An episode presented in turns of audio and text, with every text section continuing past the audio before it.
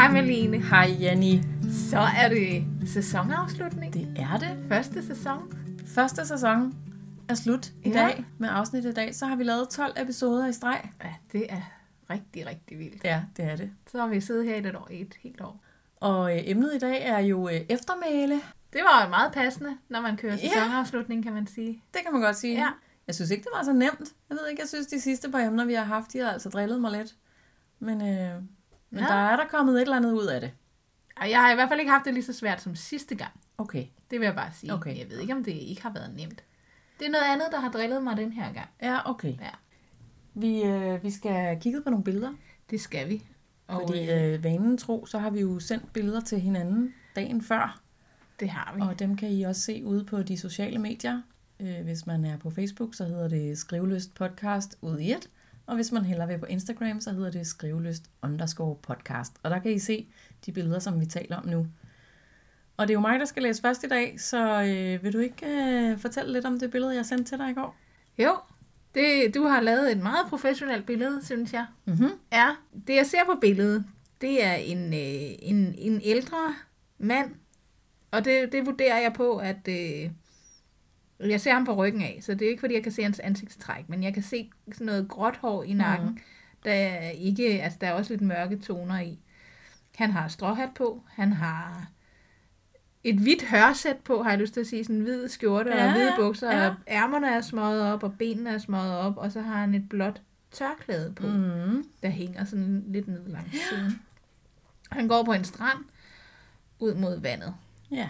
Det er, meget, det er et meget, meget flot billede. Mm. Så der er jo noget med det her eftermæle og ældre mennesker. Eftermæle, det er jo sådan noget med, når, når det er ved at være slut, så tænker man måske over det aftryk, man sætter på verden. Mm. Og så jeg, jeg ser, for mig ser jeg sådan en øh, afklaret ældre herre, som, som går og tænker lidt over den mm. sidste tid, og hvad har han sat af aftryk Ja. på verden. Ja. Det er ligesom det, jeg ser. Ja. Det tror jeg øh, sådan set øh, rammer meget godt. Ja. Der er også noget, der slet ikke Ja, ja, rammer. det er der Men jo sådan altid. er det altid. Men Ja. ja. øh, jo, jo. Vi har at gøre med en ældre mand, der står og kigger ud over verdenshavet. Jeg har jo jeg har lyst til at sige, at jeg har snydt lidt. Men det har du lært mig, at jeg ikke har. Men jeg har jo øh, denne her gang lavet billedet med øh, sådan en... Øh, hvad hedder sådan en robot, ikke? Eller så sådan en ja. AI, som det er så moderne, altså artificial, artificial intelligence, eller hvad det hedder. Ikke? Ja. Inde i det der program, vi plejer at bruge, når vi laver øh, opslag på Facebook og sådan noget, så øh, det hedder Canva, og øh, der plejer vi også at lave vores billeder.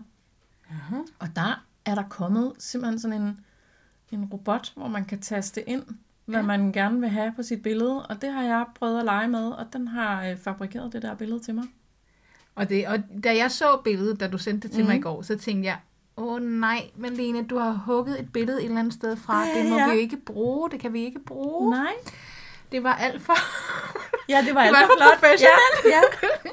Men det er virkelig flot, så det, det skal I skynde jer ind og se, Ja. ja. øh, hvis I ikke har set det endnu. Det er meget, meget flot, og det er jo helt utroligt, hvad AI kan bruges til. Ja, det og er det, det. er jo ikke snyd, fordi som jeg siger, det er jo heller ikke snyd at bruge en GPS, når man skal et sted hen. Nej, det er rigtigt. Og det er jo bare en slags GPS. Altså, øh, jeg skulle fodre øh, maskinen med forskellige stikord øh, ret mange gange. Sådan en, jeg tror måske en 10-12 gange, før jeg Ja. endte med et resultat, som jeg som sad i skabet. Mm. Men jeg er vildt øh, sådan øh, paf over, hvad, altså, hvad en computer kan. Ja. Bare ved, at jeg taster ind, jeg vil godt have en, en mand på en strand. Nå nej, det skal være en ældre mand på en strand. Nå nej, han skal have ryggen til. Nå nej, jeg vil forresten gerne have, at det skal være en tegning. Ja. Nå, men jeg vil også gerne have, at han har en stråhat på, og jeg vil gerne have, at han har en hvid skjorte på. Øh, så, så jeg prøvede, jeg genererede billedet, ja, en 10-12 gange, tror jeg. Men så fik jeg også min hovedperson. Ja. Det er meget vildt. ja, det er Ja. altså ret vildt. Ja, det tænker jeg ikke er sidste gang, vi skal bruge det, fordi at, øh, det vil jeg også. Jeg Ja, og det var faktisk prøve. rigtig sjovt at prøve. Ja. ja. Jeg vil sige, jeg er stadigvæk, jeg synes stadigvæk, at det der håndlavede, øh, altså collager og billeder, man selv tager og sådan noget der, jeg synes virkelig stadigvæk, det kan noget, ikke? Så det er jeg slet ikke færdig med. Men det var sjovt at lege med det der. Jeg synes, det var sjovt at prøve. Men måske man kan begge dele. Men det, det, må vi, det må vi lege med, og så må vi fortælle om det en anden Det gang. må vi prøve at Ja, udvikle ja. på. Men i forhold til det der med at lave illustrationer til sin tekst, Ja, hvis man nu ikke har mod på selv at tegne eller tage billeder eller sådan noget, så, altså, så vil jeg bare sige, at det kan noget. ja, det er også helt vildt. Det er meget syret. Jeg kan stadigvæk ikke lige helt forstå, hvordan det kan lade sig gøre. Men øh, det kan det så. Ja, det, det, Det kan det. GPS'en kan også finde vej. Ja, det er også rigtigt. ikke? Det, ja. Nej, det ved jeg heller ikke, hvorfor. Jamen, det er rigtigt. Ja, og, og det, så hvis vi skal gå til mit billede, fordi ja. jeg Ja. var så stolt af mit billede, for jeg synes virkelig, jeg havde gjort mig umage den her gang. Det er og så et- kommer du bare og slår mig med Ej, det, syv det er jeg ikke helt enig med dig i, for jeg synes faktisk også, du har lavet et virkelig fedt billede.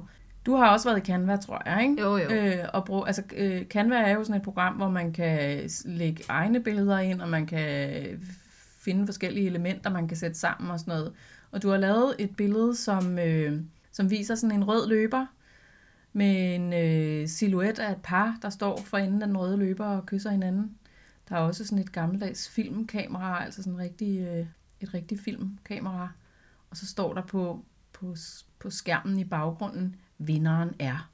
Så jeg tænker, da jeg så det her billede, så tænker jeg, uh, vi skal ud i sådan noget, øh, vi skal ud i sådan noget Hollywood øh, øh, glamour, øh, hvad hedder sådan noget, ja, øh, den røde løber og sådan noget. Men, ja, men, man, men det kunne også godt være, at det i virkeligheden handler, altså det er sådan, vi skal se det lidt mere sådan øh, metaforisk, ikke? At, øh, at det er sådan, for enden af livet, så skulle man jo gerne stå som vinderen af det hele. Altså ligesom at kunne se tilbage på et godt langt liv, hvor man har opnået det, man gerne ville. Og har en følelse af, at, at tingene er gået op i en højere enhed. Du sidder og smiler. Ja, men det gør jeg jo altid. Ja. Ja, men jeg vil sige, du rammer noget rigtigt, og så rammer du noget helt forkert. Jamen, det... Men jeg tror, at vi får en god snak efter, jeg har læst. Okay, fedt. Fordi hvornår er det, at det der eftermælen, det sitter? Ja, det er jo lige det. Ja, Ej, det er altså det er meget spændende, men måske skal vi bare se at komme i gang. det synes jeg. Det er godt. Det gør vi. Yes.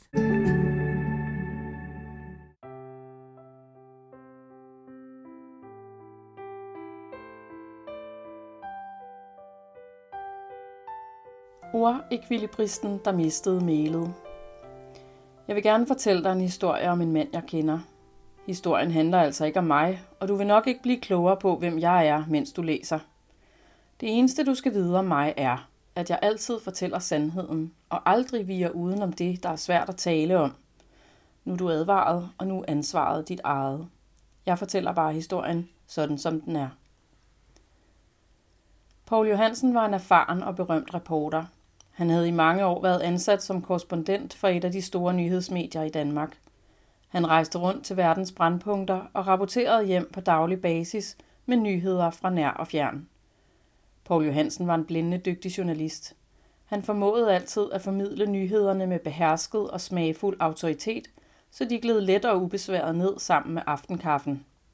Han lod det være op til modtageren at finde den moralske værdi i det moras, som en god nyhedshistorie bestod af. Han gjorde det på en sådan måde, at de fleste end ikke opdagede, at de konsumerede alverdens dårlige nyheder, mens de hyggede sig i deres trygge stuer. Paul Johansen formidlede bare stoffet med engagement og velvalgte ord, og gennem årene blev han derfor også hedret med flere forskellige priser og udmærkelser.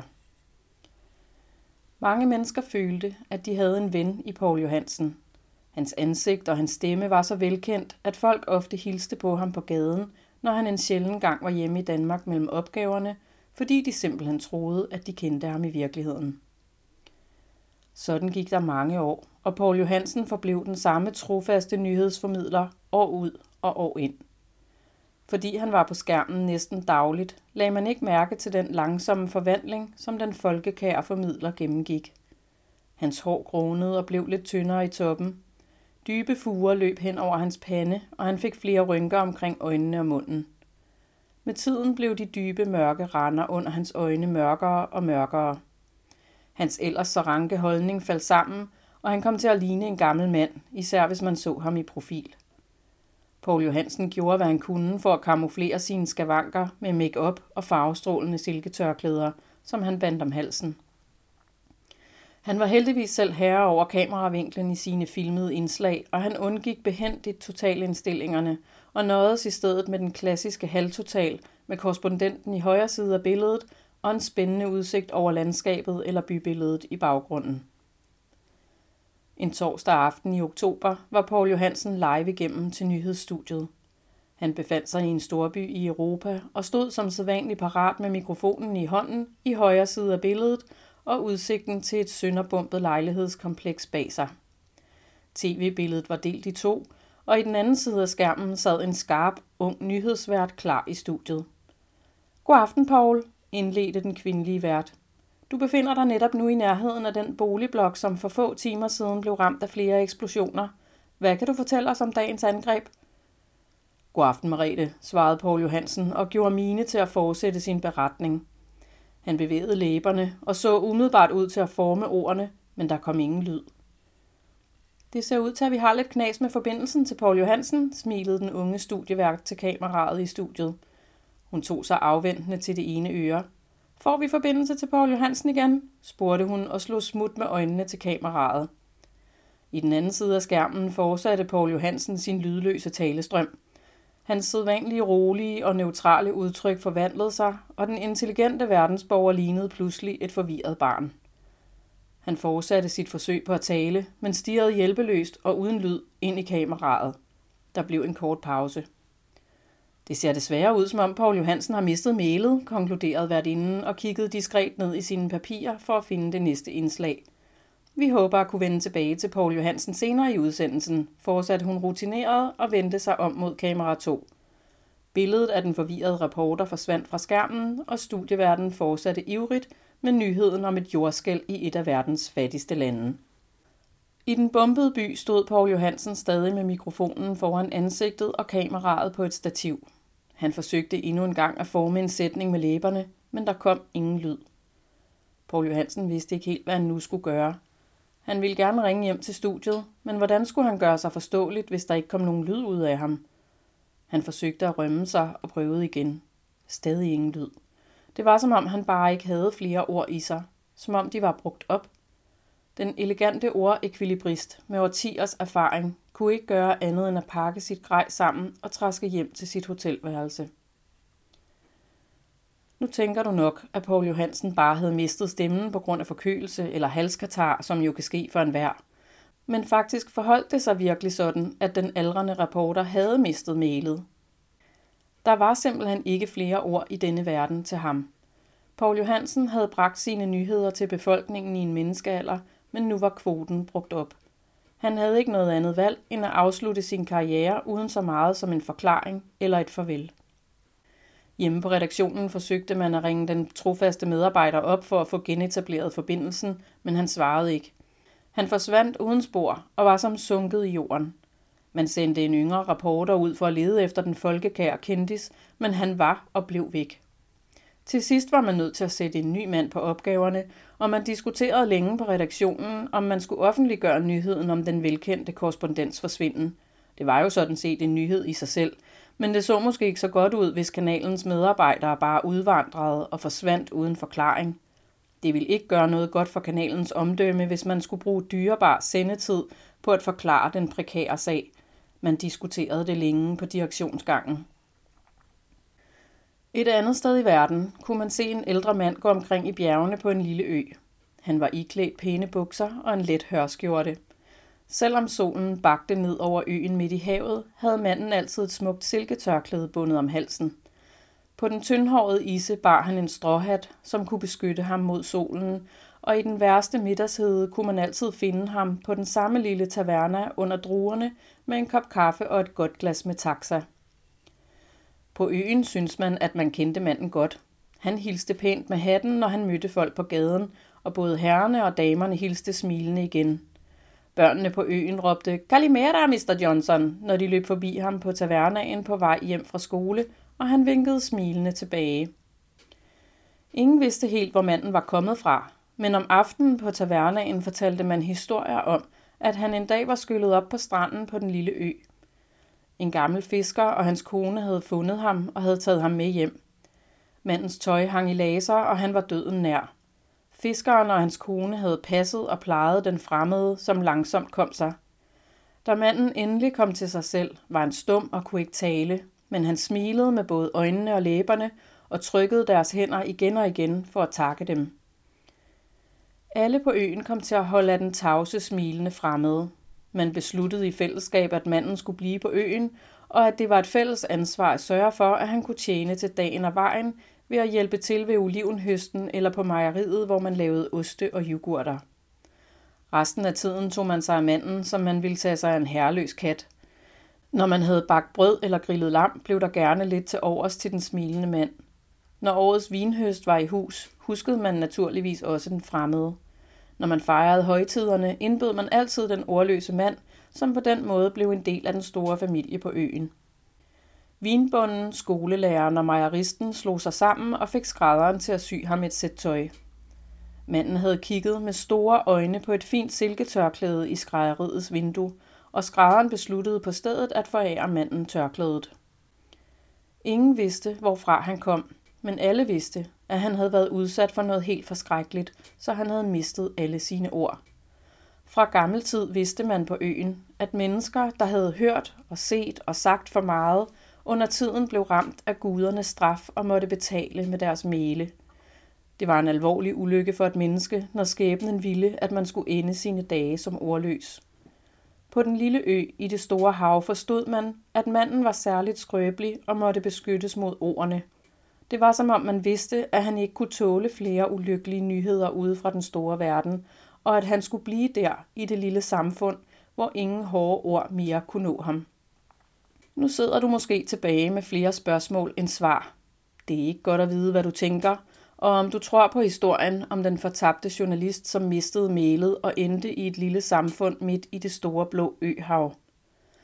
Du må gøre op med dig selv, hvad du synes historien betyder, men du kan måske tænke lidt over, hvilket eftermæle du synes, vi skal give manden. Er han en kryster, der har forladt sin plads i orkanens øje, eller er han et offer for mængden af dårlige nyheder i mediernes søgelys? Du må selv bestemme, og mens du beslutter dig, så kan du tænke lidt over, hvilket aftryk du gerne selv vil sætte på verden. Hvilken historie skal vi fortælle om dig, når du ikke er her mere? Hvilket eftermæle vil du efterlade dig? Og hvad vil du bruge din stemme til, mens du har den? Det er op til dig.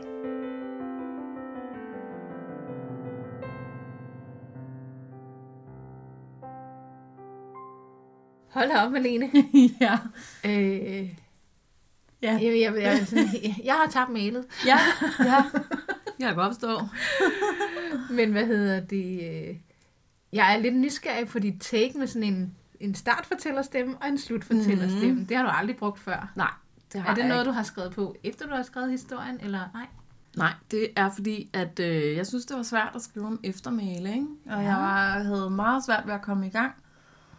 Og så prøver jeg jo at, øh, at tage ved lære af vores egne gode råd, så jeg har prøvet et af vores, øh, et af vores skriveråd, ja. eller skriveskoleråd. Jeg fandt en, øh, en roman, som jeg holder meget af, øh, som jeg synes er vildt fed. ja. Den hedder Hestehullerne, og er skrevet af Tina Monson.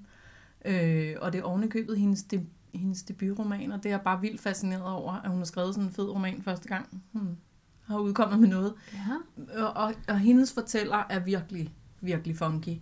Det er en øh, flertalsfortæller. Det er en, øh, en flok gamle mænd på en ø, der fortæller historien. Og, øh, og så tænker jeg, "Nå, men lad mig se, hvordan hun åbnede ballet i den historie. Ikke? Og der stod så et eller andet med... Øh, ja, nu kan jeg faktisk ikke engang lige huske, hvad det var, men, men noget med, med at, øh, sådan et vi. Det er os, der fortæller den her historie, og, og så det handler faktisk ikke om os, og du, du vil ikke vide noget særligt om os, fordi det er nogle andre, vi skal fortælle om. Og det synes jeg bare var sådan en, øh, det var bare så sjovt. Det var bare sådan en god måde. Og i virkeligheden handler historien jo selvfølgelig om dem. Ikke? Altså det der med, hvis Ja, man siger, ja. ja, nu, det, det er lidt ligesom det der med, ja, jeg skulle, det er jo ikke mig, jeg skulle bare spørge fra en ven. Ja, Ikke? jo. Øhm, så jeg, jeg tænkte, om jeg, den, den prøver jeg bare at adoptere, den der ja. fortæller-type der, der ligesom starter med at præsentere sig selv, og sige, ja, det handler ikke om mig det her, det er, det er nogle andre. Og jeg er bare sådan en sniger her, der, øh, der gemmer mig, øh, og frelægger mig et hvert ansvar, ikke? Ja. Jeg synes, det virkede vildt godt. Øh, Ja. Jeg kommer sådan til at tænke på den bog, der hedder Bogtyven. Ja, Det er, det er så Gud, der fortæller ja, den, ikke? Jo. Øh, men det starter også sådan, og jamen, kan, kan jeg ikke huske, om den også slutter med, det er ligesom ham, men, men det er en ret god krog ja. Folk. Altså, jeg bliver piret meget af det der, jeg tænker, uh, hvad skal jeg nu have at vide, ikke? Jo. Det er som om, der er en, der vil fortælle mig en hemmelighed. Ja. Det take, synes jeg, der var vildt fedt. Jamen, jeg synes også, det kom til at fungere ret godt, og jeg har haft det ret sjovt med at skrive. Ja. Øh, og så, så på en eller anden måde, så forærer det jo en muligheden for ligesom at sige, jamen, om jeg ved ikke, hvad det her det handler om. Det er bare noget, jeg fortæller det bare. Ja, Og så kan du ligesom selv lægge råd med ja, det. ja. Og jeg fik også, øh, jeg kunne også bruge fortællerstemmen i midten af historien til ligesom at konkludere, jamen, det var ikke teknikken, den var gal med. Han havde faktisk mistet mailet, ikke? Jo, altså, jo. der var noget med det. Så, så ja, den, øh, den har haft det ret sjovt med, den fortæller. Et, en anden ting, som jeg gjorde, da jeg skulle til at i gang, det var jo, det gør jeg tit, at jeg lige slår ordet op i ordbogen for at sådan, og bare sådan komme tilbage til, til udgangspunktet, ikke? Ja. Sådan, hvad eftermæle, hvad, hvad står der om det?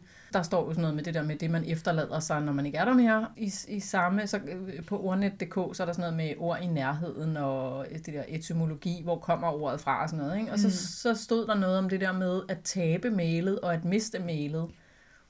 Og så tænker jeg, ej, den var, det var sådan en sjov ting, det der med, hvis man sådan helt konkret ligesom, hov, bum, jeg har tabt yeah. mit male, det ligger Ja. der på gulvet, ikke? Ja. Altså, så, så det var sådan, det var de to elementer, den mærkelige fortæller, og så det der med helt konkret at tabe eller miste sit male. Det var de to ting, der blev, der, der blev udgangspunktet for min historie. ja.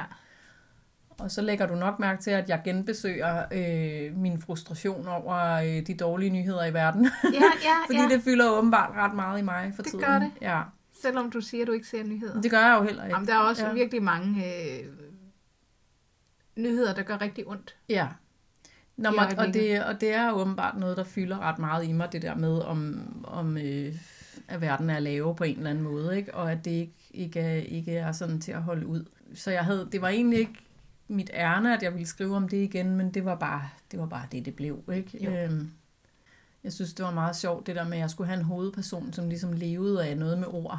Ja. Og så det der med sådan bløb, pludselig så var der slut, så er der ikke mere at komme Nej. efter. Og hvad, hvad så? Hvad ja. vil så gøre? Ikke? Ja. Jeg lagde mærke til, at øh, din hovedperson, det var mange af de her øh, udenlandskorrespondenter i en. Ja, ja.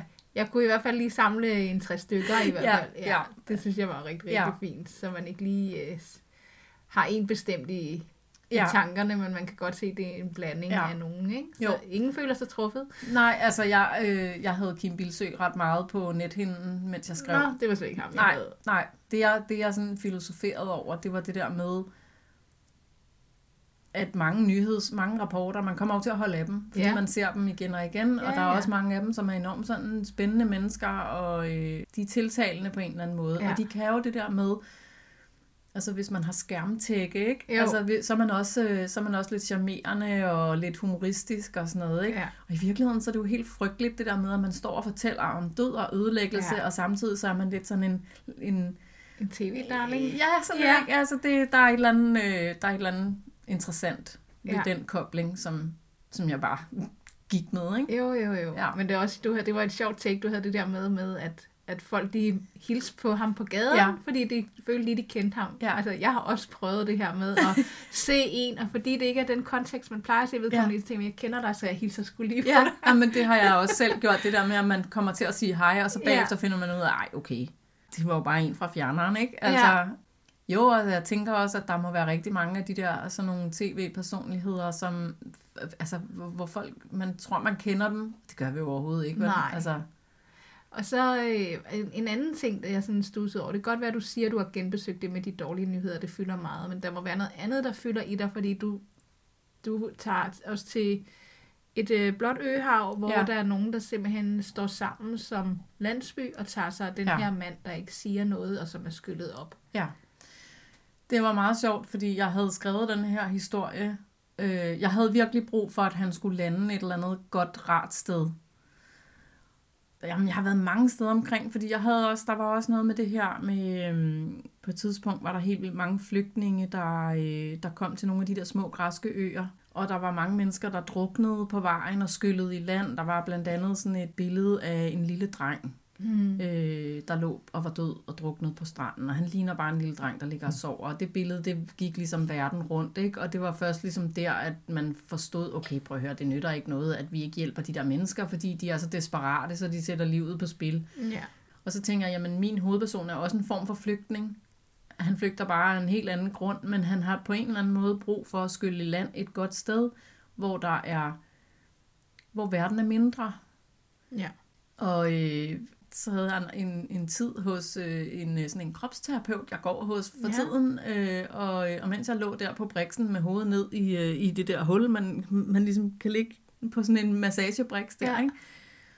så sagde hun et eller andet med, at øh, når ja, men øh, i gamle dage var, øh, var, var vi også bedre til øh, at passe på hinanden, og verden var ligesom mindre, man skulle ikke forholde sig til alting, og man, man, man, man, havde, en, en, man havde den der landsby, der, der ligesom var den udvidede familie, og man passede på hinanden, og så havde jeg bare sådan, ej, hvor er det sjovt, du lige siger det, fordi jeg er faktisk i gang med at skrive den her historie, og jeg har lavet den her mand skyld i, i, i land, i en lille landsby. Ja. Og jeg har faktisk ikke tænkt sådan super meget over det, men det giver god mening, det der med, at, øh, at det er det der lille samfund, hvor der er jo også dårlige nyheder. Ja. Der sker også alt muligt der. Ja, ja, ja. Men det er mere relevant, og det, man kan bedre forholde sig til det, fordi det er noget, der, der ligesom har... Ja, det er relevant for ens eget liv. Ikke? Det der med at sidde i sin sofa med, med aftenkaffen og bare blive tæppebumpet med, med død og ødelæggelse Ja. overalt i verden. I kan jo hverken gøre fra eller til, vel? Man Nej. kan ikke gøre noget. Nej. Og hvor går grænsen mellem at, at tage skyklapper på og ignorere og frelægge sig ansvar og alt det der, og, og så til at beskytte sig selv og måske bevidst vælge og, og ikke at høre, ikke at se, men prøve at op, være mere optaget af det, der foregår i ens nærhed, hvor man rent faktisk kan have indflydelse på tingene. Ikke? Mm. Så, så det er sådan, og det var, det var ikke særlig bevidst, at jeg lod ham skylle i land på den ø der, men, men det er nok min underbevidsthed, der ligesom har haft brug for, at han skulle lande i et, en landsby. Ikke? Jo. Vi to havde en samtale forleden dag, hvor vi sagde noget med, at no man is an island. Altså, så der Nej, sådan, det var ikke det, vi sagde. Vi sagde, no woman is an Åh ja, island. selvfølgelig. Ja. Men der er et eller andet med det, ikke? Det Jo, der med det at, rigtigt. at, være, øh, at være et fællesskab, ja. meningsfulde fællesskaber, relevante fællesskaber. Ja. Så har jeg diskuteret meget med mig selv, om det skulle, altså det der med, om han, om han skulle udsættes for gudernes straf. Ja. Så om han skulle straffes for alle de dårlige nyheder, han fortal, havde fortalt, eller om han ligesom skulle skånes. ja. Om det var synd for ham, eller om han var skyldig, eller sådan. Det har jeg også været ude i. Men det var jo, det synes jeg, det er fint. Det står lidt åbent jo, ikke? Jo. Øh, fordi at, øh, det kan jo også være en befrielse. Jamen det er netop det. Ja.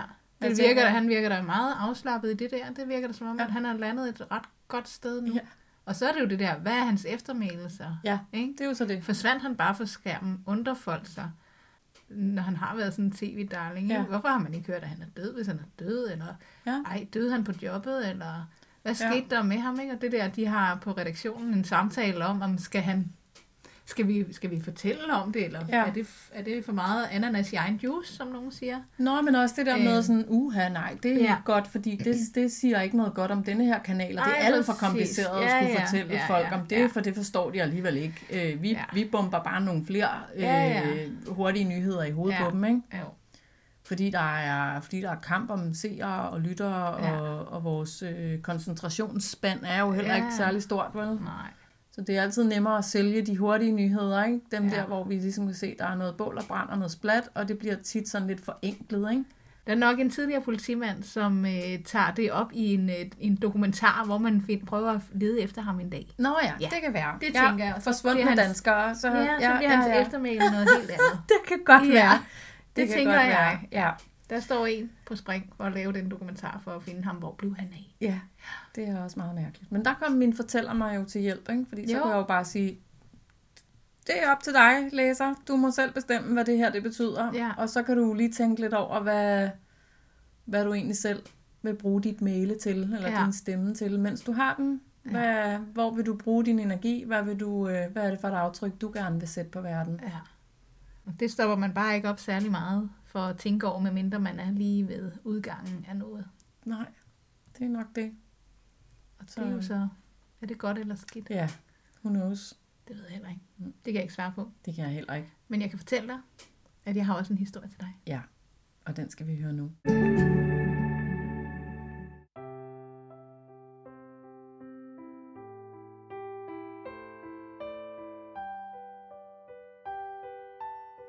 Det perfekte par. Og de nominerede er... Stemmen lyder ud over salen, som sidder af spænding. Hvem vil løbe med årets pris som bedste skuespiller? Vi rykker alle lidt frem på de polstrede stole.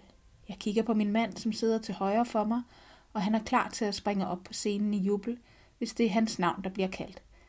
Han er en virkelig dygtig skuespiller, og ud fra sin store indsats fortjener han at blive hyldet. Første gang vi mødte hinanden var på en restaurant med dæmpet belysning og store runde borde i Indre By. Jeg var ude at spise med nogle veninder, og indkom der denne lidt specielle gruppe af meget højt rystede mennesker. Det helt særlige ved dem var, at det var en flok kendte skuespillere fra biograflæret, fuldt af en flok ukendte unge mennesker. Beklager, sagde tjeneren til dem, men vi har desværre ikke plads til så mange lige nu. Jeg kiggede mig rundt og lavede en hurtig hovedregning. Af en eller anden grund rejste jeg mig op og gik hen til tjeneren. Måske var det muligheden for at tale med disse, for mig, spændende mennesker, der udgjorde min reaktion. Eller også var det mit behagesyge væsen. Vi sidder kun tre ved vores bord til hvad? Otte mennesker, sagde jeg helt uden at have talt med mine uforstående veninder om det først. Så du må gerne placere nogle af dem ved vores bord, hvis det kan hjælpe. Meget taknemmelig og en smule ydmyg satte han, der senere skulle blive min ægtemand, så ved siden af mig. Jeg har helt sikkert virket meget fremme i skoene, hvilket har gjort, at han virkede tilbageholdende. Men det varede ikke længe. Er I ude at fejre noget? spurgte jeg. Dels fordi jeg var nysgerrig, dels for at bryde den tynde is. Ja, det er vi faktisk, sagde han og smilede, og jeg kunne fornemme en stolthed i det smil. Vi har lige afsluttet optagelserne på en spillefilm. Er du skuespiller? spurgte jeg, og blev en smule forfjamsket. Her sad jeg måske ved siden af morgendagens helt store skuespiltalent, tænkte jeg. Ja, nyudklækket fra skuespilskolen og har allerede landet min første hovedrolle. Han løsnede op og begyndte at spørge ind til mig og mine veninder. Inden aftenen var omme, så var jeg også blevet præsenteret for hele filmholdet. Vigtigst af alt, så havde han også kysset mig, inden mine veninder og jeg skulle videre i byen som planlagt, selvom jeg på det tidspunkt helst var blevet hos ham. Men som plaster på såret, så gav han mig sit telefonnummer, hvilket var beviset på, at han virkelig gerne ville tale med mig igen. Den aften dansede jeg mine ben i stykker, men mærkede det ikke, for jeg følte, jeg kunne svæve. Forelskelsen opstod med det samme hos os begge, og det var svært at undvære hinanden. Derfor var han heller ikke i tvivl om, at han ville have mig med til hans første filmskalaforvisning. Han hentede mig iført et flot jakkesæt, og alligevel var han helt betaget af min lille sorte H&M-kjole. Alting var så ukompliceret dengang. Intet skulle se perfekt ud. Lidt væk fra det store biograflæret parkerede han sin nye lille polo, som han var så stolt af, og vi gik sammen hånd i hånd hen mod den summende biograf. Det var som en bistade fyldt med nysgerrige og håbefulde mennesker, som gerne ville se alle de medvirkende i filmen. En rød løber var rullet ud, og en baggrund med filmens cover og titel var sat op, hvor pressefotograferne stod klar til at knipse billeder til hver deres ugeblad. Du skal med, sagde han insisterende og lidt fjollet. Hvad? Nej, sagde jeg og trak instinktivt min hånd til mig. Han greb den med det samme og trak mig ind til sig og kyssede mig, så alle kunne se det. Journalisterne var ikke i tvivl om, hvem han var, og lugtede straks blod. Før jeg så mig om, var det første billede taget, inden jeg overhovedet havde placeret min slitte stilet, der havde fulgt mig gennem mange byture på det røde filttæppe, og så var blodsugerne i gang med at udspørge ham om, hvem jeg var. Forhåbentlig er hun min kommende hustru, sagde han kægt og siden den dag har vores forhold været afbildet i diverse glittede ugeblade. Salens store skærm viser nu de fire nominerede i hver deres respektive filmroller, og samtidig kommer en kameramand og filmer helt tæt på vores ansigter. Alle reaktionerne skal dokumenteres. Under bordet holder min mand fast i min hånd, og jeg kan mærke, at han er helt svedig af nervøsitet, så jeg klemmer den blidt for at vise ham, at jeg er her og tror på ham. Hans filmklip dukker nu op, og mens folk klapper, lyder hans hårde stemme ud i salens højtalere. Her kan de alle se hans værste side og hans kolde øjne, og de hylder ham for det. Det er jo bare skuespil. Han klemmer min hånd så hårdt, at mine ringe borer sig ind i knoglerne, og jeg kæmper med alt, hvad jeg har, for ikke at vise den smerte, der bliver påført mig i skjul under duen. En måneds tid inden Bodilfesten skulle jeg til min skrædder Bertil for at have taget mål til min nye kjole. Han tog imod med kindkys og et knus. Din silhuet bliver da også bare skønnere og skønnere. Jeg tænker, vi skal være lidt frække og vise lidt hud. Han stillede sig op og iagtog mig, mens han holdt hånden op til ansigtet og lignede en kunstner, der tænker over sit næste værk. Din skønne mand er jo spået til at vinde den helt store pris, hører jeg, sagde Bertil begejstret.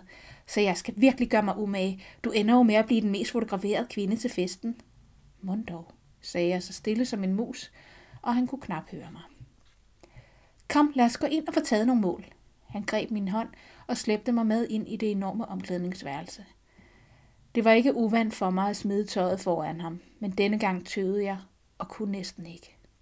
Jeg tog forsigtigt min yderste trøje af og stod derefter med bare arme. Bertil kiggede en ekstra gang, men sagde ingenting. Derefter tog jeg mine bukser af, og han kunne ikke længere holde tavsheden tilbage. Hvad har du dog lavet, min søde skat? sagde han, gik helt tæt på og drejede mig rundt. Har du været blandet ind i en ulykke, man ikke har hørt om? Mine blåsorte mærker på både arme og ben lignede ikke, at jeg blot havde været klodset og var faldet grimt. De var over det hele. Det var første gang, nogen så dem, og jeg mærkede en tårer glide ned ad min kind. Han sagde ingenting, men greb mig blot, da jeg sank ned på gulvet og begyndte at hulke. Her sad jeg som en lille pige på skødet af en voksen og græd, som når man var faldet og havde stået sig rigtig grimt på sine rulleskøjter. Er det ham, der har gjort det her ved dig? Spurgte Bertil forsigtigt. Jeg nikkede. Måske vi skal holde igen med den bare hud så, spurgte han i et blidt og forstående toneleje. Men det skal ikke forhindre os i, at du kommer til at ligne en million.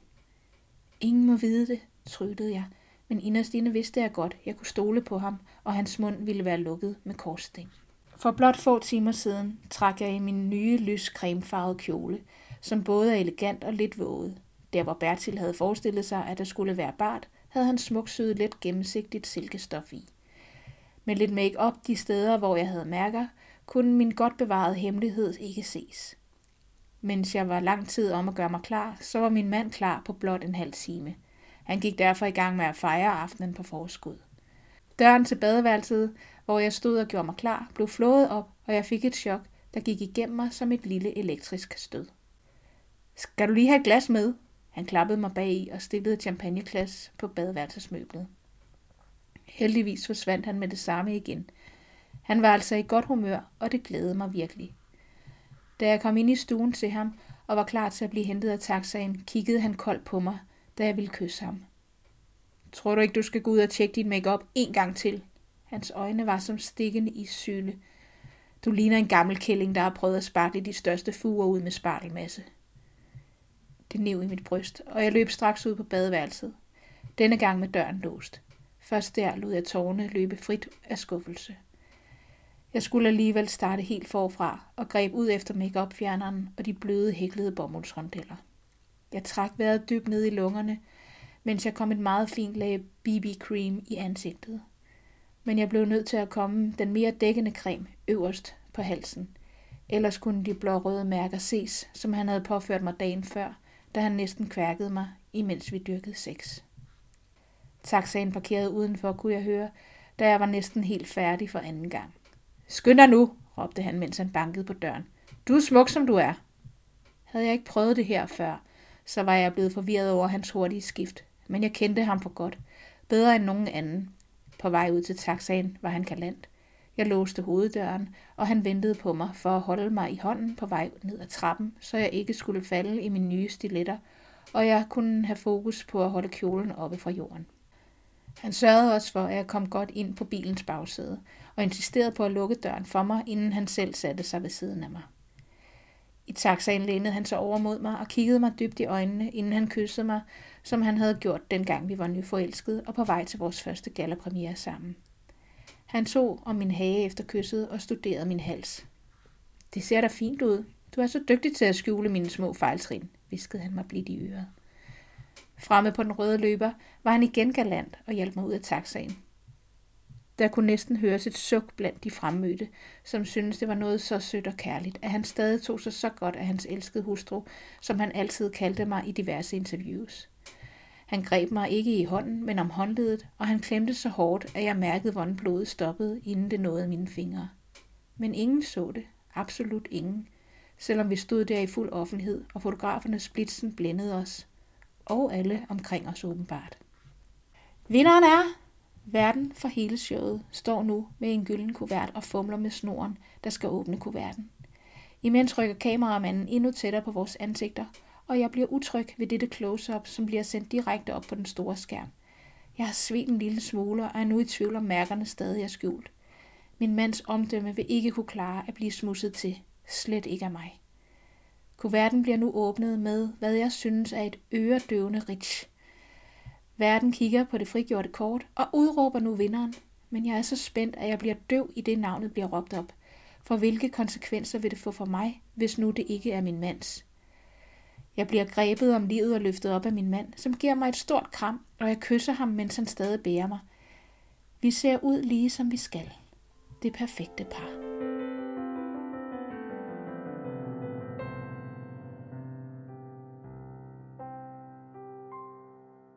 Ej, en fed historie, Janni. Det var en, øh, øh, sådan en, jeg kan godt lide din slutning. Okay. Jeg synes, den er, øh, jeg synes, der er noget fedt med det der med, at øh, altså, vi kan jo, uden at du fortæller det, så kan vi godt regne ud, at han vinder. Ikke? Jo. Altså, samtidig med det, så er hun sådan fuldstændig frosset i tid. Kan du ikke lige prøve at fortælle noget om eftermæle Ja. og hustruvold? Ja. Ja, jeg har set noget. Ja. Øh, min tanke var, at øh, det er jo lidt de her glansbilleder, ikke? Mm. Nu vinder den her store skuespiller, som han er blevet, og de har jo altid været det helt perfekte par i de, de her medier og sådan noget. Nu vinder han den mm. her pris, og hun vil, kan ikke ødelægge hans, hvad det nu end bliver, eftermæle. Altså, vi skal ikke have det nuancerede billede af, hvordan han er. Nej. Han er en god skuespiller, han er en... Øh, han er sådan en folkeeje Ja. ting nu, ikke? Jo. Øh, og det vil jo blive hans eftermæle. Ja. Det er faktisk ligegyldigt, hvor gammel han er lige i den her setting, øh, som vi ser nu. Han får priser. Han har været et talent lige fra start af. Mm. Øh, hun har også været betaget af ham, men hun er bare endt i det her, hun ikke rigtig kan komme ud af. Ja. Og hun kan ikke sige sin historie højt. Og de få, der måske ved det, de siger heller ikke noget. Nej. De er med til at De kamuflere. er faktisk med til at, at bare lade det stå til Mm. og lade ham fortsætte. Mm. Og min historie stammer lidt fra, og nu skal jeg jo ikke nævne nogen navne, men der er nogle mennesker, der har været på denne jord, som har været, har været meget kendte mennesker, mm. og Mhm. stadigvæk deres eftermæle er meget sådan højt på strå, mm. Men som har været privat meget usympatiske Ja, mennesker. ja. Og øh, det var en historie, jeg fik fortalt om den her unavngivende, mm. meget kendte person.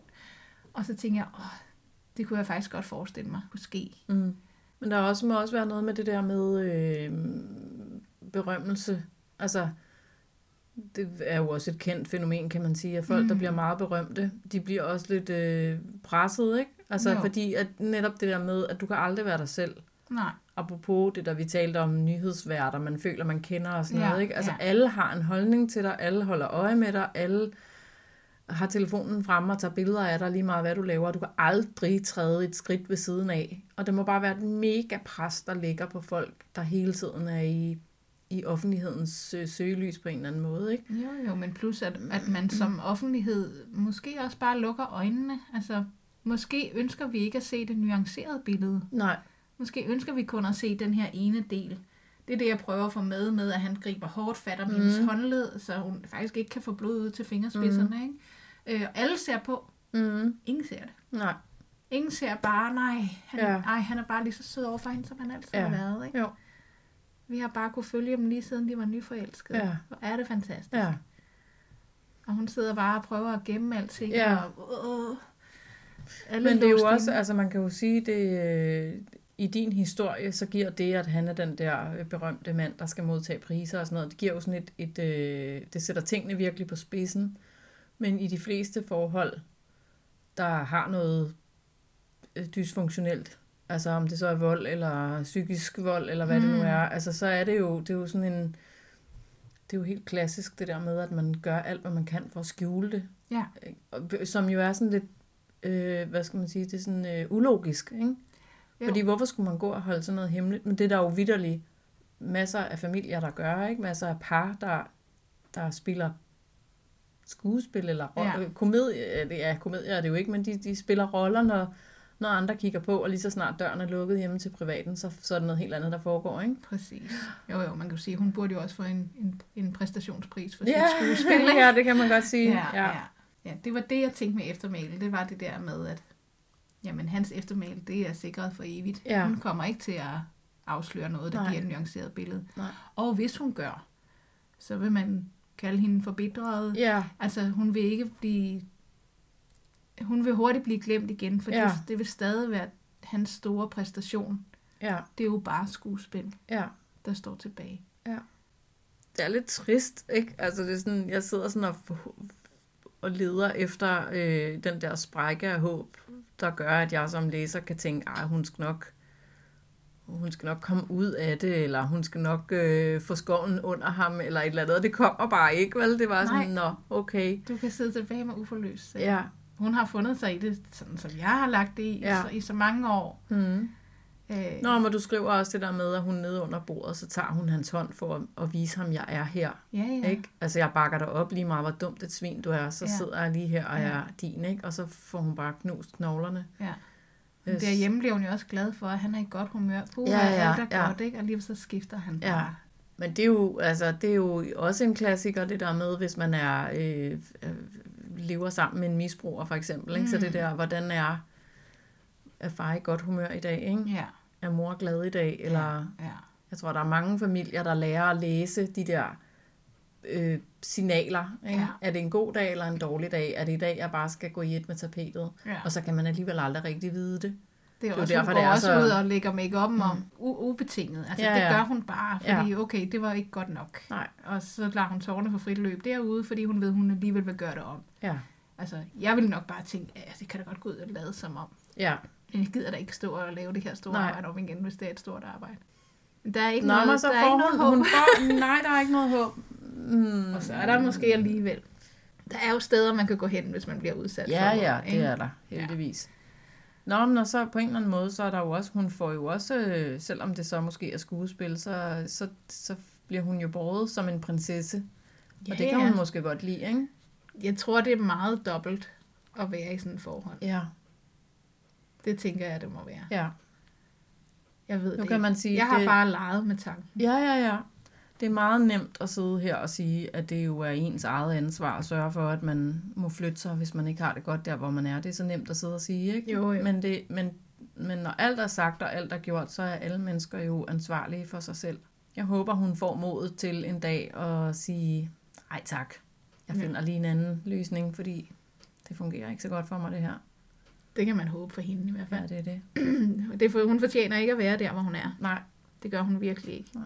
Min historie var lidt lang den her gang. Det har været min største issue. Nå, ja, ja. Ja, fordi jeg kunne simpelthen, jeg har, jeg har allerede skåret en halv side væk af den. ja. Jeg kunne simpelthen ikke skære mere. Og så Nej. i det, jeg læser det højt for dig, så tænker jeg, det kunne jeg måske godt lide. Ja. Men det er jo fordi, Ja, det det har jo typisk, tænkt ja. i de tanker hele Ja. tiden. Ikke? Jo. Så det har, Nå, været min, så- det har været min kæphest den her gang. Ja. Det var at begrænse mig. Sådan kan det jo godt være nogle Ja. gange, det kender jeg da rigtig godt. Ja. Nå, men jeg synes, jeg sad ikke og følte, at den var, at den var lang. Altså, Nej. den, jeg synes, den fungerede rigtig godt. Og så har du jo leget med, med tiden i dag, men, øh, Det har jeg. men det er noget, som vi har, det er faktisk aftalt, at vi skulle øh, snakke lidt mere om i vores litteratursamtale. Så, Så- så skal vi springe til den? Lad os gøre det. Forleden dag, der øh, sagde du til mig, at øh, jeg tror, jeg har et godt emne til vores litteratursamtale. Ja. Og det var fordi, øh, at på det tidspunkt vidste du jo, at du havde skrevet en historie, hvor du leger med tiden. Ja. Øh, den her historie har vi jo lige hørt. Og jeg kan, jeg kan jo godt se, hvad, hvad du har gjort i din fortælling denne her gang. At du har sådan nogle øh, øh, afsnit, der er ligesom, øh, hvad skal man sige, zigzagger ind og ud imellem hinanden, og du skifter mellem noget datid og noget, ny, noget nutid, ikke? Jo. Og det, har, den, den, øh, det virkemiddel har du faktisk leget med før. Ja. Så prøv lige at fortælle nogle, øh, hvad du har gjort dig tanker i forhold til det der med at skulle skifte tid, og er det, er det, øh, er det svært? Er det, hvad giver det? Hvad kan det? Prøv at sige noget. Jamen, altså det jeg synes, det jeg synes det kan, det er, at øh, hvis man sætter en nutidsspor, så synes jeg, at man som, som læser eller lytter, bliver sådan en flue på væggen. Mm-hmm. Lidt ligesom når man ser en film. Ja. Og jeg kan jo godt lide at se film, så jeg kan jo et eller andet sted godt lide at være en flue på væggen. Men jeg er også typen, der altid gerne vil bore ned i hvorfor. Og det kræver for mig, når jeg skriver, datidsspor, Mm. hvor at min fortæller ligesom fortæller, jeg er her nu, Mm. du er med, du er fluen på væggen, jeg fortæller dig lige noget om mig. Ja. Eller jeg fortæller lige om, hvorfor jeg sidder her og altså, har behov for Ja. at vise dig, at min hånd bliver knudet, så min ringe borer sig ind, men jeg siger ikke noget. Mm-hmm. Øh, så jeg synes, det kan sådan... Øh, datid, der er du sådan... Der bliver du involveret mere som, som læser eller Mhm. mm-hmm. lytter. Hvor at i nutidssporet, der bliver du mere en flue på væggen. Ja, det er rigtigt.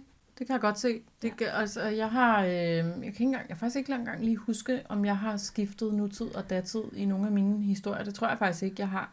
Men jeg tænker tit over det, når jeg går- går i gang med at skrive, om den skal være i nutid eller datid. Ikke? Ja.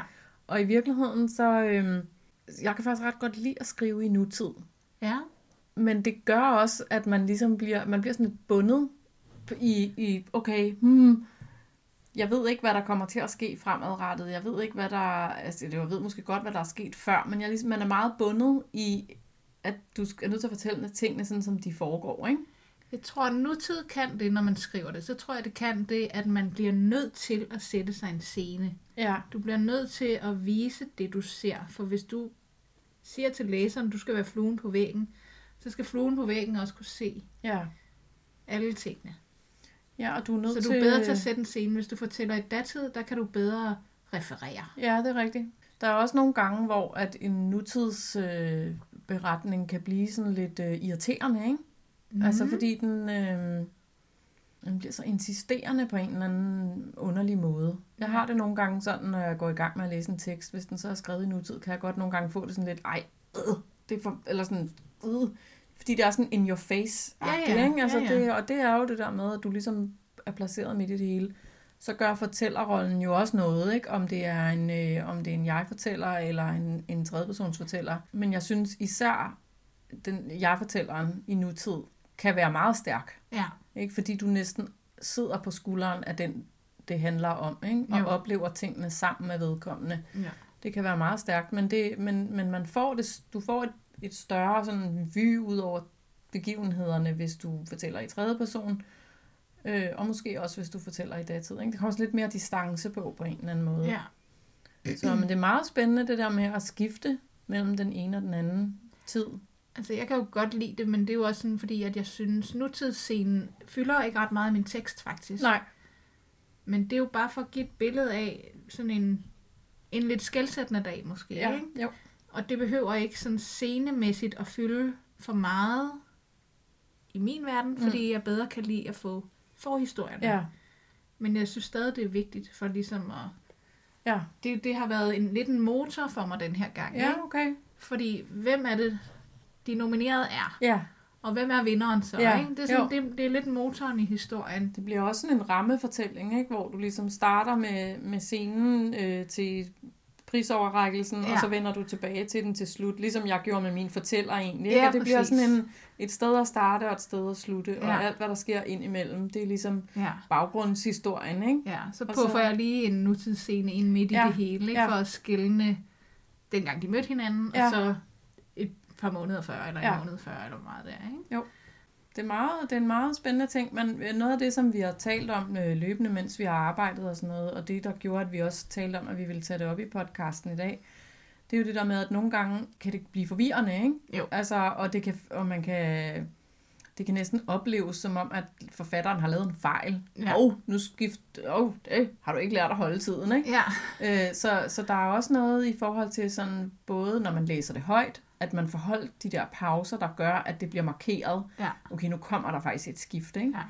Har du tænkt over det i forhold til, til det visuelle, når, altså, når du, mens du skrev teksten? Hvordan har du, hvad har du gjort for selv at holde styr på det? Jeg har tænkt, det var sådan, jeg ville gøre, men jeg har godt nok skulle ind og redigere meget, Ja. fordi jeg har på ingen måde holdt tiden. Okay. Øh, I det, jeg skrev det, Nej, da jeg fandt på det. Nå, så, du, så kom du Så først har- til at veksle, eller? Nej, det, nej, det, nej. Mm. Ja, Nå. jo, det gjorde jeg i, i sætningen. Ja. I en sætning kunne det både være nutid og datid. Jeg havde tænkt, at jeg ville holde min nutidsspor i nutid. Det Ja. havde jeg tænkt over, og så havde jeg tænkt over, at så skulle det være datid, og så skulle der komme noget nutid. Ja. Men da jeg skrev det, der var det en pærevælling. Okay. Altså, så jeg måtte ind og redigere, sådan, så det hele blev nutid i nutidssporet, Ja. ja. og alt blev datid i datidssporet, Ja. ja. og så igen. Ikke? Jo. Så jeg har virkelig, øh, virkelig måtte redigere den. Ja. Så og, om der er en lille en lille svupser, det ved jeg ikke. Nå, det la- ej, det lader jeg overhovedet ikke mærke til. Men det tror jeg ikke, derfor jeg Nej. har godt nok kigget den igennem mange gange, for at Ja. sikre mig det. Ikke? Også fordi, at, at jeg synes, vi skulle tale om det i dag. Ja, ja, klart. samtale. Så Det det, var var meget øh, bevidst. Du har også hjulpet, øh, det- kan jeg også sige, fordi jeg sidder jo og læser med. Jeg har jo teksten på skærmen, ja. så jeg kunne se, at øh, mens du læste op, så kunne jeg jo se, at du havde lavet, altså du har simpelthen lavet et afsnit, når du skifter tid. Ja. Og det tror jeg er en god idé, hvis man, øh, hvis man laver teksten, og den er beregnet til, at andre mennesker skal læse den. Ja. Så tror jeg faktisk, det er en rigtig god idé at hjælpe læseren sådan rent visuelt øh, til at forstå, okay, nu kommer der et, et flashback eller et skift her. Ikke? Nu, Ja. er der, øh, nu er der noget, så det er ikke en fejl, at jeg skifter tid. Det er fordi, nu kommer det her øh, tilbageblik. Ikke?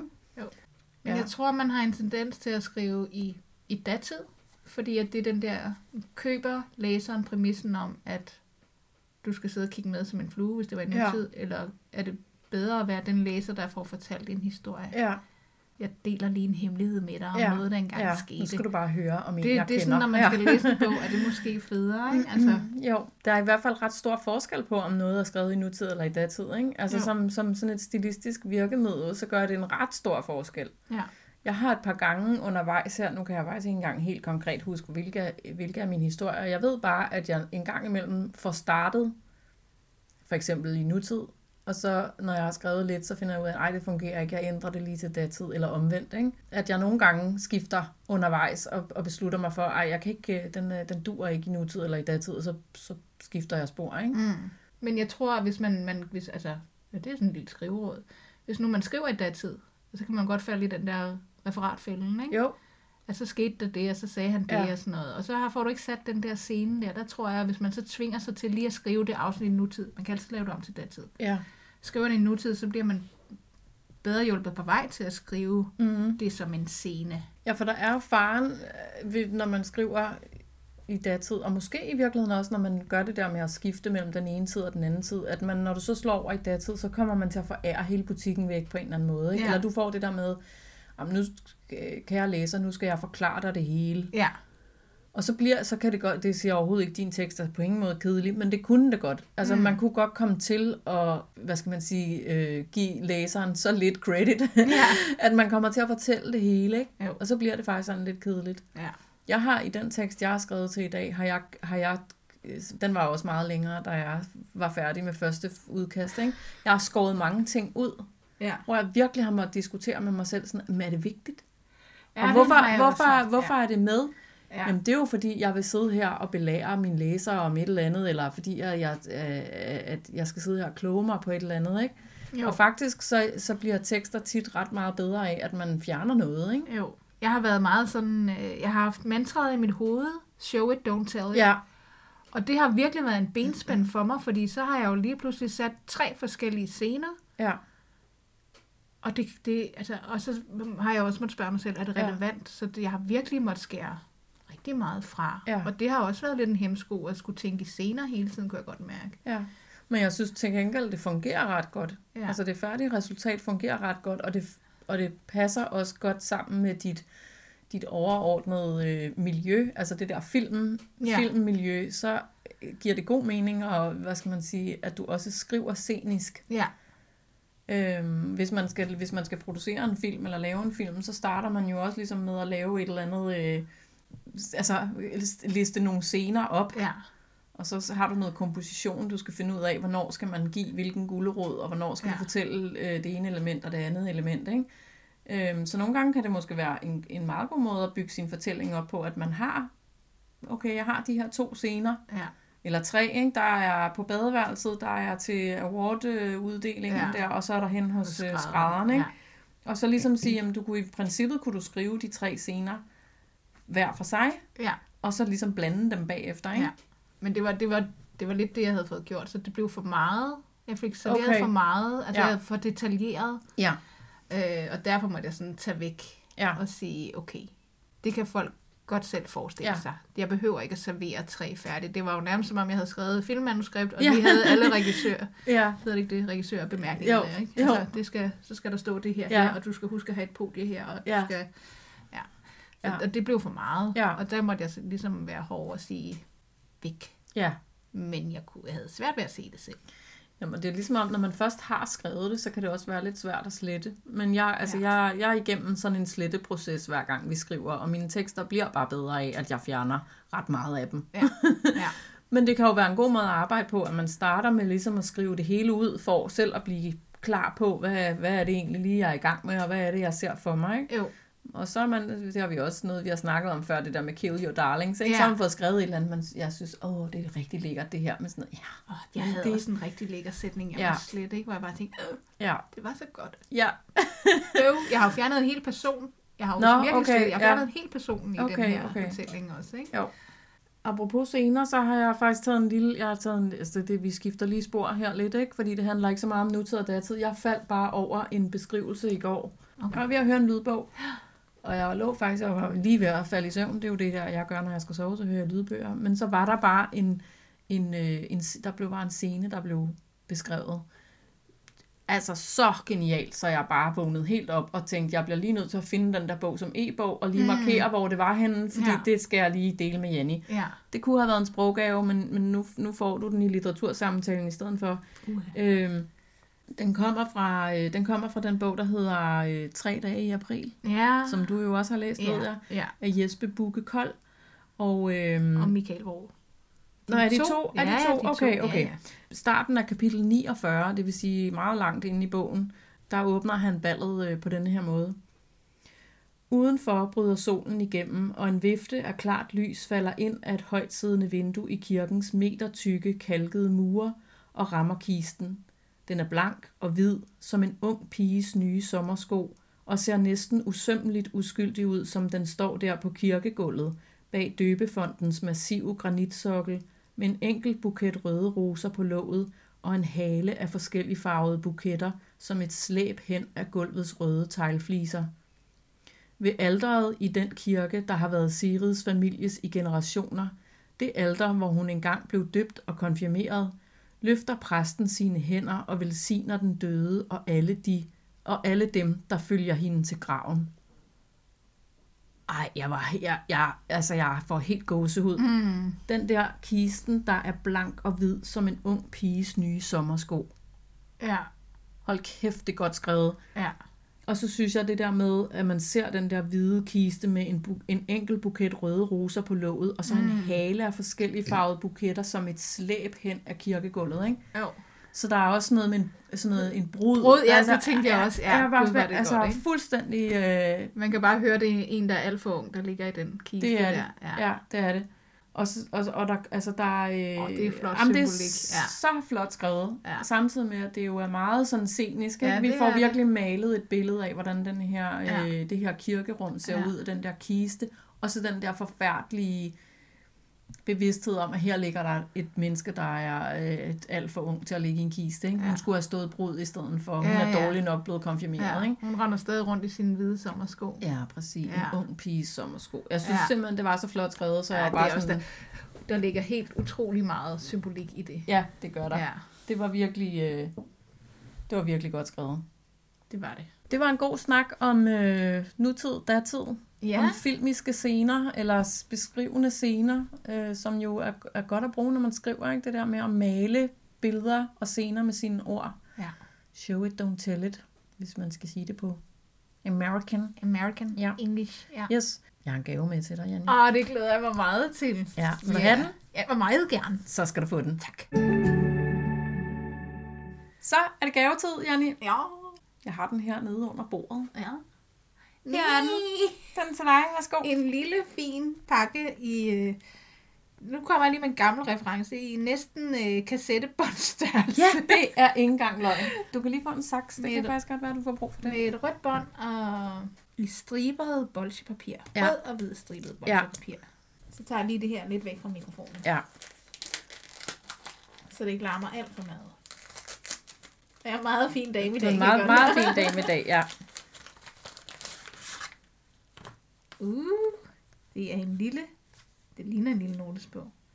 Men det er det ikke. Der står Kongesangbogen på Mhm. mm. siden. Så kassettebånd, og måske ikke sådan helt. Nej, det var ikke helt Forkert. forkert. Så har du Nej. jo lavet et øh, bånd, der er blå, rød og hvid, Ja, ligesom de engelske, Ja. amerikanske farver. ja. Altså, jeg tænker jo altid 2. verdenskrig, ikke? Jo, jo. Kongen, og jeg tror ikke, det er helt forkert. Det tror jeg heller ikke. Jeg tænker det. Så er der et... Øh... Må jeg kigge bagpå? Ja, ja, det okay. Kan godt kigge bagpå. Der er et lille bogmærke i, Mm. hvor der er et billede af... Må ikke det er kong Christian den 10. Jo. i øh, livgardeuniform. gardeuniform, Ja, fordi ja, jeg kan ja. se, at han har den høje mm. bjørnskinshue på. Mm. Mm. Så er der et øh, andet frimærke, der kan jeg se, der står 1947, og det må jo så være Frederik og Ingrid. Mm. Måske er de stadig kronprinsepar. Mm. Der. Eller er det lige der omkring? Det ved jeg er- faktisk ikke. Ja, det ved jeg ikke. Det er også ligegyldigt. Og så er der et øh, julen 43 frimærke. Det må være, næsten være lille prinsesse Margrethe. Ja, jeg tror mere, det er sådan et julemærke. Nå, det er prinsesse ja. Margrethe. Ja, lad os bare sige det. Og så er der et andet. Der er et tysk frimærke. Ja. Nederst. Ja, Deutscher Reich. ja. Ja. Og på bagsiden af det der kort, der står Kongesangbog. kongesangbog. Sproggaven den her gang er ordet kongesangbog. Fordi Ja. har du måske nogensinde hørt om en kongesangbog? Nej. Nej. Den der bog, den har du jo jeg, øh, fundet, den kan jeg har jeg se. simpelthen fundet på loppemarkedet. Ja. Og øh, det er en bog, som er, øh, som er udgivet i anledning af Christian den 10. 70 års fødselsdag den 26. september 1943. Der er den udgivet igen, og det er en lille sangbog med alle mulige danske gamle sange, ret fæderlandsagtige Ja. sange. Og det var jo sådan en, man brugte under 2. verdenskrig, øh, når man gik til alsang for Ja. eksempel, fordi det blev jo moderne og øh, på sådan en helt stilfærdig måde gøre lidt modstand ved at, at mødes og synge om gode gamle Danmark. Ja. Ja, Og vise sin protest på den måde. ja netop. Mod tyskernes Ja. besættelse. Og så i, i, øh, inde i bogen, der sådan imellem nogle af sangene, der er der alle mulige sjove billeder af, af konge, de kongelige. Kongefamilien, ja. Kongefamilien, jeg, godt- ja. jeg sidder og bladrer, fordi at, uh, der var billeder. Øhm, jeg har lagt bogmærket ind på side 18. Ja, jeg har også holdt den Ja, der. men det er godt, det har jeg, fordi at øh, det der, det er, øh, det er min yndlings, øh, det er min yndlingssang. Er det så den første? Eller? Altid frejdig, når du går. Ja. Det er jo sådan en sang, som man, øh, som man tit synger til begravelser, mm. faktisk. Og det gør man, fordi det sidste, den sidste strofe, den, den siger noget om døden. Det er en lille bitte sang på tre korte strofer, som bare er vildt godt skrevet. Og jeg bliver altid sådan lidt rørt og lidt, og lidt øh, følsom, når jeg hører den. Valget stod imellem den, og så den, der hedder Det haver så nylig en regnet. Ja, Det er den med ugræs, der Ja. er føget under hegnet. ja. Men du fik lige den der. Og så tænkte jeg, at øh, fordi at, øh, jeg ved jo, at du er meget optaget af besættelsestiden, og øh, du er i gang med at skrive en historie om, om den tid. Ja. Så Ja, det er vi jo begge, det er vi jo begge to, så da jeg, ja, så da jeg fandt den bog der på loppemarkedet, så tænkte jeg, den skulle du bare have. Ja. Og på det samme loppemarked, så købte jeg en øh, gammel øh, æske med frimærker. Ja, Eller julemærker var det faktisk. Og så Ja. nede i den, så lå der en hel masse, og det så jeg ikke engang, da jeg købte den. Jeg synes bare, at æsken var fin, og, og julemærkerne var meget sjove. Men faktisk var flere af dem fra 40'erne og 50'erne. ja. Øh, og helt tilfældigt, så lå der sådan et, jeg tror, det der mærke med Christian den 10., det må være udgivet i forbindelse med hans fødselsdag. Ja, det, der Øh, står den 26. 9. det gør der nemlig. Ja, det har du faktisk ret. Ja, og i forordet til den der lille sangbog står der noget med, at i anledning af hans 70-års fødselsdag, så har man så udgivet den igen. Og der står også, at den er nu udkommet i et eller andet 600.000 eksemplarer, eller hvor meget der, der står, ikke? Og det var sådan, altså de to ting havde umiddelbart ikke noget med hinanden at gøre den dag, jeg var på loppemarkedet, men de kom med mig hjem, og så tænkte jeg, det er sproggaven. Kongesangbog. Det er lidt sjovt, ikke? Fordi at øh, her under corona, så begyndte vi jo, så prøvede de jo at tage det der lidt alsangs Ja. op igen. Det blev jo så højskolesangbogen, som jo også bare er en bestseller. Og det tænker Ja. hvis den her lille kongesangbog er trykt i 600 eksemplarer. Ja, 600.000. Nej, 600.000. Ja, ja. Så det har jo også lige pludselig været noget, alle har taget til sig Ja. under en krisetid. Ikke? Jo. Der er sådan nogle fine referencer til nutid også, kan man sige. Jo. Men det er jo, det er jo helt vildt at sidde med sådan en rekvisit. Ja, det er. Jeg tænkte Nå. også, da jeg, da jeg så den, så tænkte jeg, at det, ja. der står Janni på den der, den Ja. skulle du have. Mm. Så er den simpelthen fra Flindsteds forlag i Odense. Ja, ja. Ja, den er sådan rigtig fin i, Ja. ja. i kongeblåt. Sådan, ah, silke er det nok ikke lige frem, Ej, men sådan det er en øh, stofbeklædt, stofbeklædt, øh, ja. med guldbogstaver tryk på kongesangbogen. bagsiden. Mm. Hold da op. Ja. Ej, det var en meget, meget fin og en, en meget, meget Janni-gave. Ja. Tænkte det er jeg meget, meget glad for, Ja. Malene. Nå, det er jeg glad for. Ej, tusind tak for den. Velbekomme. Så Malene, Ja. du skal have lov til at trække det emne, vi skal bruge til første afsnit i anden sæson. Ja, og det, er- vi, vi kan ikke sige, det er næste måneds emne, Janni, fordi vi har besluttet os for, at vi holder en lille julepause. Ja. Det her er jo episode 12 i Ja. sæson 1, Ja. så sæson 1 er hermed slut. Ja. Og, øh, og så holder vi en lille julepause, og så vender vi stærkt tilbage med sæson 2.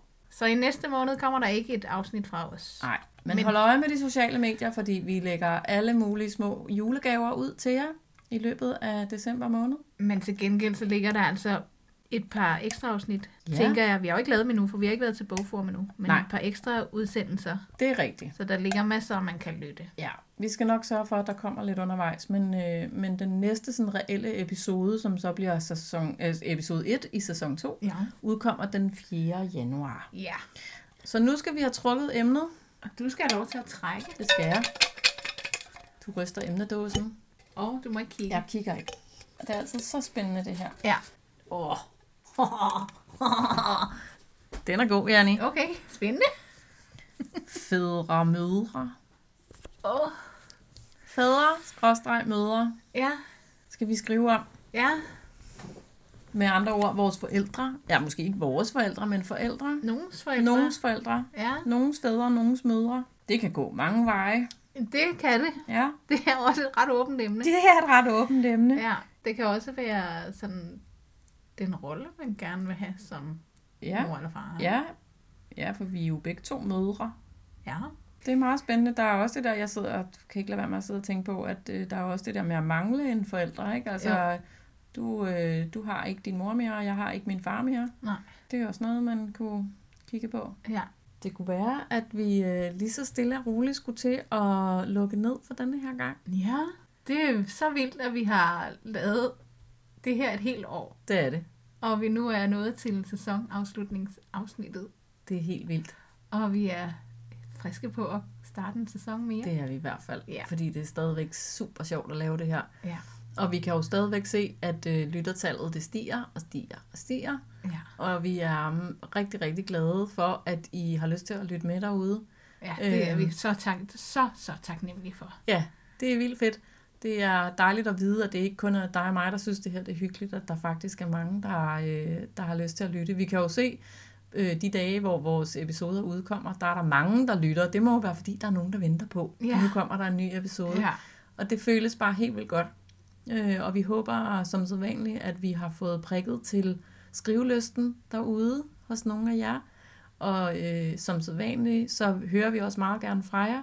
I er så velkomne til at øh, skrive til os, eller kommentere på vores opslag ude på Facebook for eksempel, øh, Skrivelyst Podcast ude i et, eller på Instagram, Skrivelyst underscore podcast. Øh, vi vil meget gerne høre fra jer. Og som Malene sagde, så, så vi, bliver vi ikke stille derude, bare fordi der lige er stille en måneds tid i uh, podcast-appen. Så følg endelig med. Ja. Skriv til os. Det kunne også være hyggeligt at høre, øh, hvis nogen havde lyst til at, øh, at skrive til os. Øh, hvad kunne I tænke jer, at vi skulle øh, tage fat i i, øh, i sæson 2? Er der nogle, øh, nogle gode emner, nogle øh, skriveemner, nogle øh, skriveråd, nogle, hvad som helst, et eller andet, I har lyst til, at vi skal tage op i podcasten, så hører vi meget gerne fra jer. Ja, sidder du og skriver og er frustreret over et eller andet, du ikke kan få til at virke, så kunne det være, at du kunne spørge så, så kunne det være, at vi kunne tage det op som et råd, hvis vi har det. Det er jo ikke, fordi vi er orakler, Nej. men vi kan da godt prøve Vi kan da prøve at reflektere lidt over det. det. Ja. Det kunne også være, at du havde øh, en rigtig god erfaring med et eller andet, øh, et eller andet, du har lyst til at dele. Øhm, så er du meget velkommen til at skrive, så tager vi det op. ja. Malene, tusind tak for den her sæson, Og i lige måde, og vi lyttes ved i sæson 2 af Skriveløs til podcast. det gør vi. Hej. Hej så længe.